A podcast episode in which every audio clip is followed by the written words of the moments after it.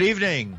The war continues in Ukraine. We speak to a freelance reporter currently in the capital of the capital city of Kiev. And later on, uh, we discuss the issues of uh, people of color, black people and Africans in particular, who are being prevented from leaving the country. With these and other stories, I'm Paul DiRienzo with the WBAI News for Tuesday, March 1st, 2022. In news from an escalating war, Russia bombed a TV tower in Ukraine's capital today. Video footage shown widely on various media uh, on the internet and other sites showed smoke billowing from a massive broadcasting tower. More video, including clips posted on Twitter and other social media and from security cameras, showed a massive explosion said to have been caused by a Russian cruise missile in the central square of Kharkiv, Russia's second largest city. Ukraine's government says the attack killed at least 10 people and wounded 35.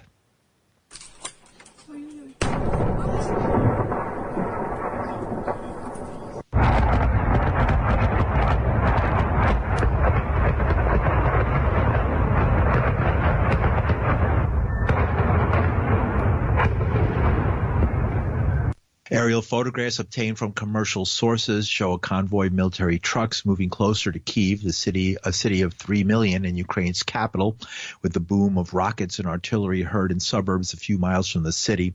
Russia's defense ministry urged Kiev residents to flee and said it would strike unspecified areas used by Ukraine's security services and communications, but most have not heeded the warning.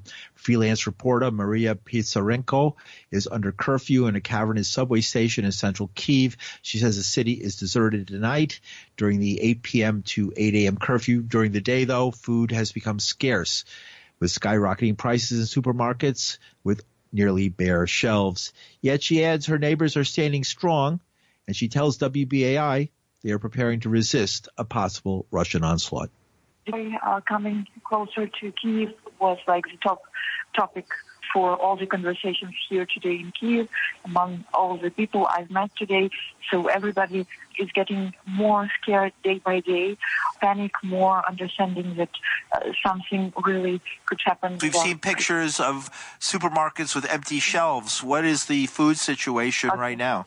The problem which started today, we have what's the day of the week? Monday? Is it Monday today? Yeah. I, I lost Tuesday. Tuesday here. Uh-huh. So it's already Tuesday, I guess, maybe.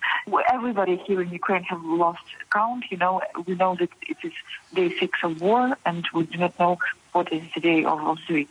So when there was a curfew for three days, after that, uh, there were like crazy lines. A lot of people in all the supermarkets trying to buy food, understanding that curfew will continue, but not like for three days, but every evening. And so people went out to grocery stores buying whatever they could. So I've witnessed how people buy everything from uh, alcohol to some bars, some chocolate, some very specific things that they do not really need, but they understand that there will be no food in some coming days or weeks because the supply is off. No trucks with food, you know, are going about the city because of war so you do not get extra supplies in your grocery store or nearby supermarket. So that was really crazy and terrifying image of how price on uh, the groceries um, have been risen by by the vendors. I do not even understand what's going to be in coming days. We all hope only for peaceful resolution of this situation and uh, you know getting back to normal life. So you're in a bomb shelter. Describe where you are right now. As for me, I'm now working just in the casual metro pl- platform. It's the station Universitet in um, historical center of Kiev. So it's kind of 80 meters deep. Uh, you go there um, with an escalator and there's a big platform and there are a lot of people lying around on their mats, on their coats, pets, like dogs are here. People just chilling, lying, trying to sleep. And there is also an interesting picture right before my eyes, a massage table with put just in the middle of platform and professional massage master is being, you know, massaging a man who doesn't, you know, seem to, to be having bad time right now. It's very calm, you know, very, very peaceful. So it is a curfew, so they had uh, they have to stay from eight o'clock in the evening to eight o'clock in the morning here, and the station is closed with special uh, protection. The station is built in Soviet era. The Soviets knew how to prepare for atomic nuclear war. And that is why all the stations in Kiev are to be used as bomb shelters. And this is what the Kiev administration, the city council actually allowed to do, to use metro stations as bomb shelters. So for now, people are really sitting, reading something, just waiting till the morning. For me, it is still surreal because it's my, my city and I thought I would never see such pictures in my life. But now it's in reality. I'm I'm scared, honestly, to see my city, my my place in such a bad condition with such pictures like people sleeping in the metro station. It's just horrible. But we understand it's war, and you just have to, you know, live through this and try to make whatever you can do. Support army, I don't know, volunteer, and this is what helps. Sure. You know, calm down yourself. I'm going to leave it at that for now, and I'll stay uh, in touch if that's okay as this thing develops because our listeners are very interested, and um, maybe we'll talk more. Yeah, sure. You know, now we uh, say among um, people here in Ukraine that we can't plan even uh, something for the time in three hours.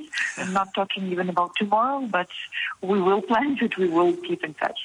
And that's freelance reporter Maria Pisarenko speaking with WBAI from a bomb shelter, a converted subway station. As she said earlier, they were built in the 1930s under the regime of then Soviet Premier Joseph Stalin. They were designed to protect the residents of Kiev from nuclear attack by the United States. Now they're being used to protect Ukrainians in Kiev from a potential Russian attack. As Maria reported, you can still get a free, relaxing massage while awaiting a possible attack. Meanwhile, speaking in a heavily guarded government compound in Kiev, Ukrainian President Volodymyr Zelensky, unshaven and wearing simple khaki clothes, said Russia must first stop bombing people before peace talks could make any headway. Zelensky also urged NATO members to impose a no-fly zone to stop Russia's air force, something the military alliance has ruled out. Zelensky also spoke by phone for 30 minutes with President Joe Biden. He said the artillery barrages on the eastern city of Kharkiv amounted to state terrorism. Russia's defense minister Sergei Shoigu said the special military operation, their words for the invasion, would continue until it had achieved its goals defined by President Putin as disarming Ukraine and capturing the so-called neo-Nazis he says are running the country. In more news, also subject to the fog of war and propaganda by both sides, Russia claimed to have completely encircled Ukraine's Azov Sea coast. If confirmed, that would mean Russian forces invading from Crimea had joined up with separatists in the east and had cut off Ukraine's main eastern port of Mariupol. In related news, reeling under the impact of crushing Western economic sanctions, Moscow announced a ban on foreign companies selling assets to try and halt the flight of Western companies abandoning, abandoning their Russian ties. President Vladimir Putin also issued a decree banning cash exports of foreign currency from Russia exceeding $10,000 in value. The effect of the sanctions is impacting Western economies too. With energy prices soaring, the United States and its allies agreed today to release oil reserves as buyers avoid Russian suppliers. Meanwhile, there's a continuing flood of refugees trying to get out of Ukraine. More than 660,000 people, mostly women and children, have fled to neighboring countries in Poland, Hungary, and Romania. That has led to reports of racist policies at some border crossings where African students fleeing the country have been denied access to the border as Ukrainians are allowed to leave unhindered. One woman tweeted she'd been kicked off of three trains in Ukraine, an African woman. Africans have reported being whipped by troops near the Polish border and mobile phone footage shows soldiers pointing automatic weapons at the men and women attempting to flee the conflict following the Russian invasion.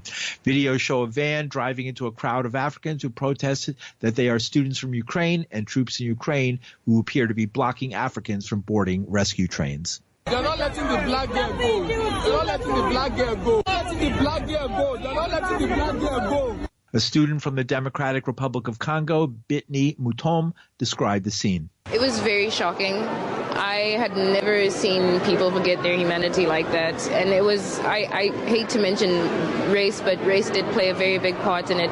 It's very understandable that the Ukrainians would like to go first because it's their country and they're going through this very traumatic event.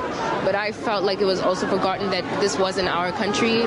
We were just as confused and lost as they were whereas they were getting treated very well and being told to go into places first, we were being shoved and essentially, very sad to say, treated like cattle. We were being hit with batons, we were being like shouted at and screamed at. It was it was very traumatic, and I'm with my little sisters, so I just and I got separated from my little brother at the border because they wouldn't let him come with us.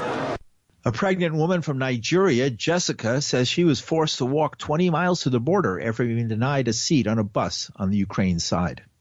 And when it was time to get on this bus, the Ukrainians said, just Ukrainians, literally as a black person. I even lied that I was pregnant. They didn't care. I was begging. The official literally looked me in my eye and said, in his language, only Ukrainians that's all. That if you are black, you should walk. And that was an additional eight hours from where we were. By car, it was like 30 minutes. So we had to walk additional eight hours. The problem isn't, as, isn't at the Polish border, it is at the Ukrainian border. Nevertheless, there were some signs of humanity, according to a young African woman who said she was well treated at Ukraine's border with Romania. So we the blacks in Ukraine have finally entered Romania and we are in the train station right now to, to board a train to the capital to board a flight to Ghana and then others going to Nigeria, Zimbabwe. So this is where we are right now. These are the Africans. We are all safe. Romania has been so, so good to us. They've accommodated us, gave us food and everything. We've not spent even a dollar in Romania because they've taken care of us, everything. So yes, please say thank you to Romania. And she said at the end, thank you, Romania. Ghanaians and Kenyans were said to be amongst those attempting to flee the war, along with some of the 6,000 black Ukrainians. Currently, as the Russian army makes incursions into Ukraine, the official position of Poland is that people don't need a visa to enter that enter from that country. However, multiple accounts indicate that the authorities are imposing restrictions on black people. You're listening to WBAI New York. I'm Paul DiRienzo. Here in New York, tensions are permeating the diplomatic discourse. The General Assembly meeting today opened with news that the United States was kicking out 12 Russian United Nations diplomats whom Washington has accused of spying.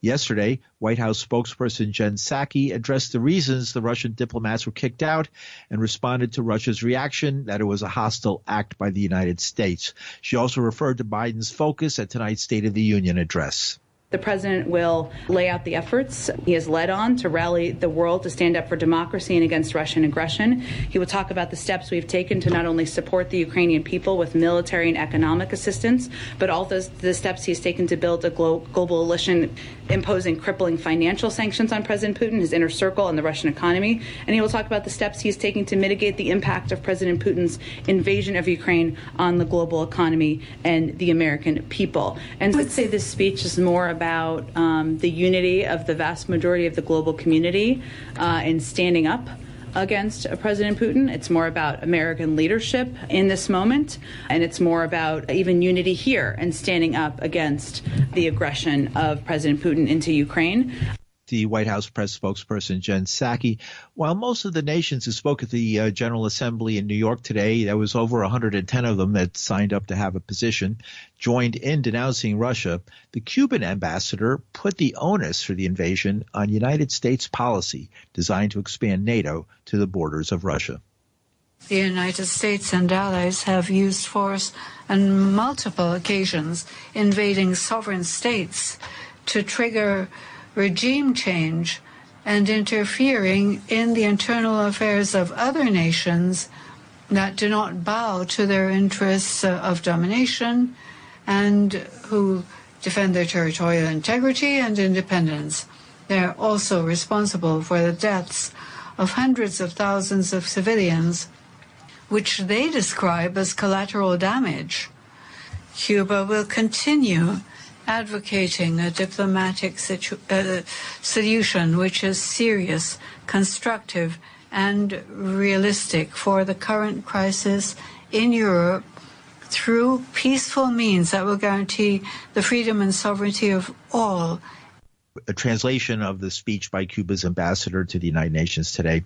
China, another Russian ally, called for respecting all countries' sovereignty and internationally recognized borders, but didn't directly address this, the uh, resolution.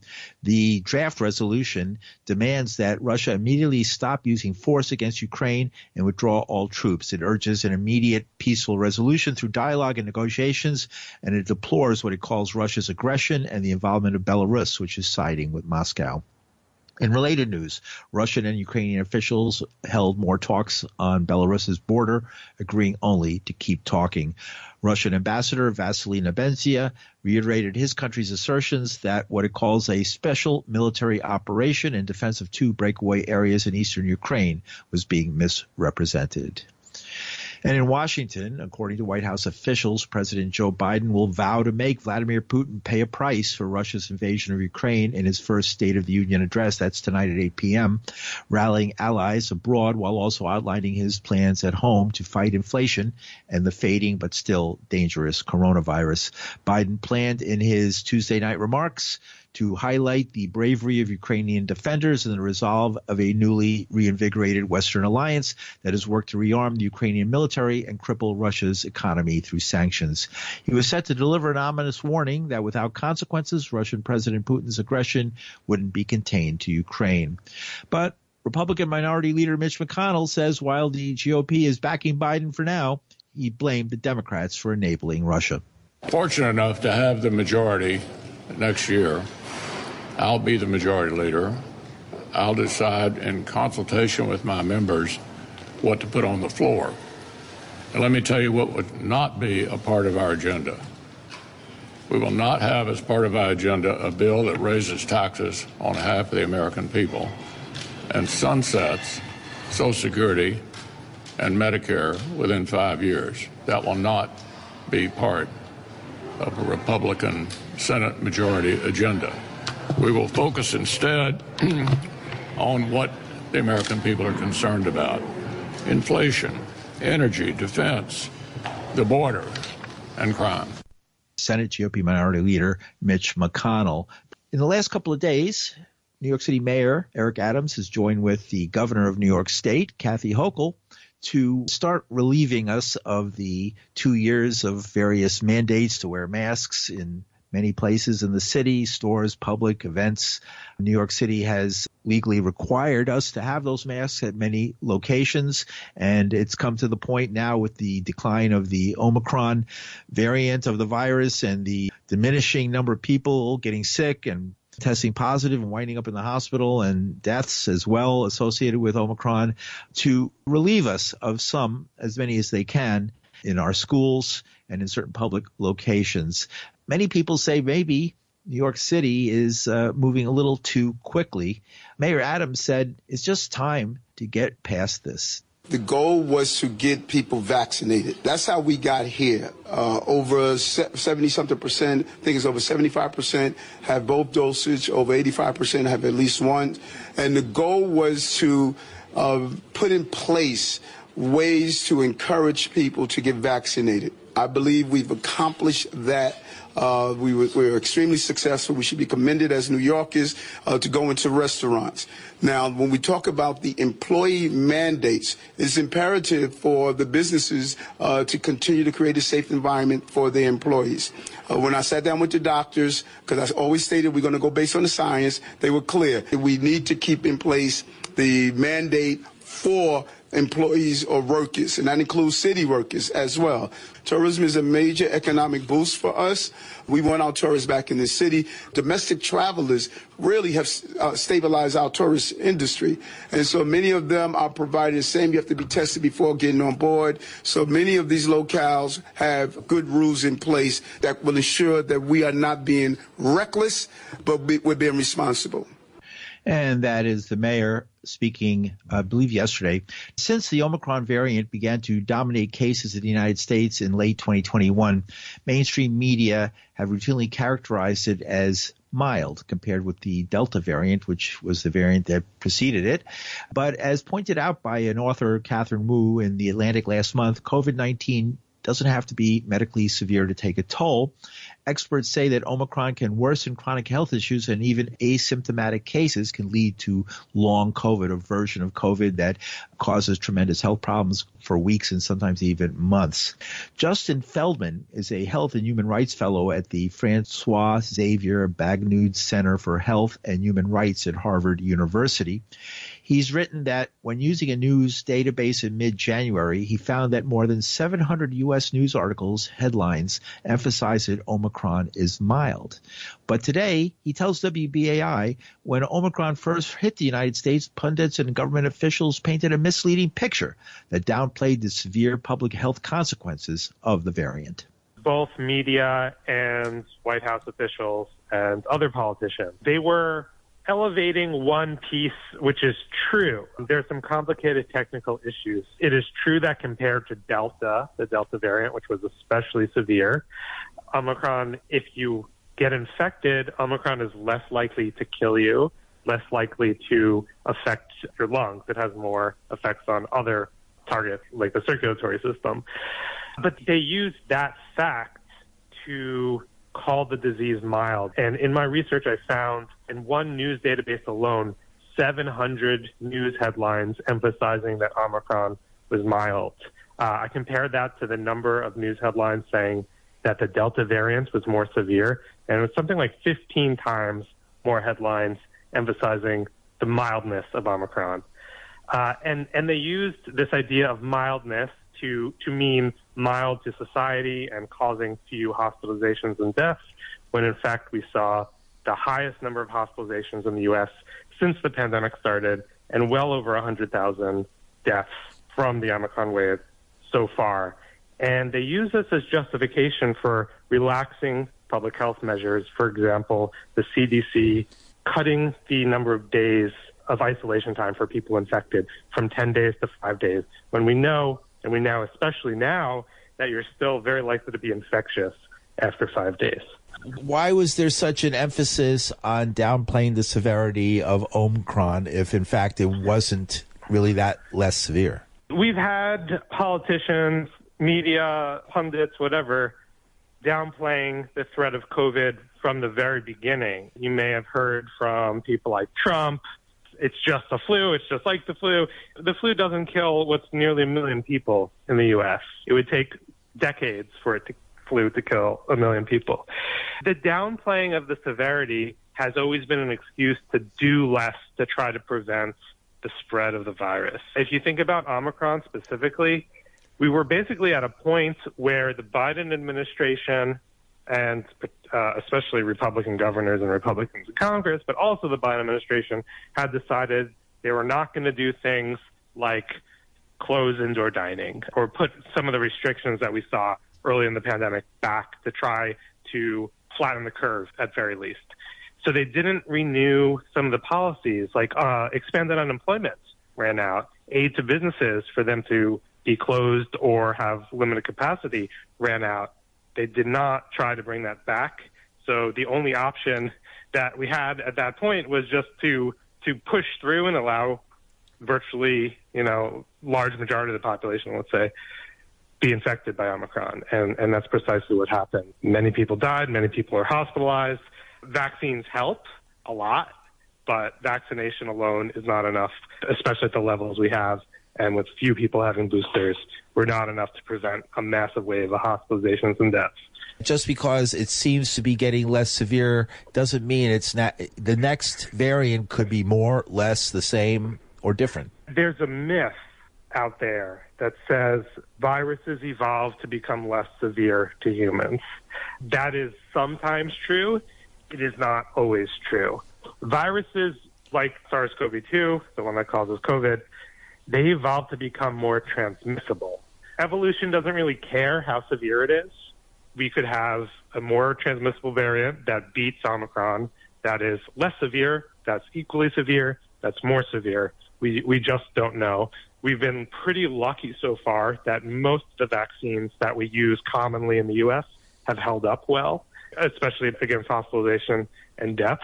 But there is a bit of weakening. If the situation gets worse in terms of mutation evading previous immunity, whether it's from prior infection or prior vaccination, we sure better put measures into place to prevent spread, or we're going to be in even bigger trouble. Justin Feldman is Health and Human Rights Fellow at the Francois Xavier Bagnoud Center for Health and Human Rights at Harvard University.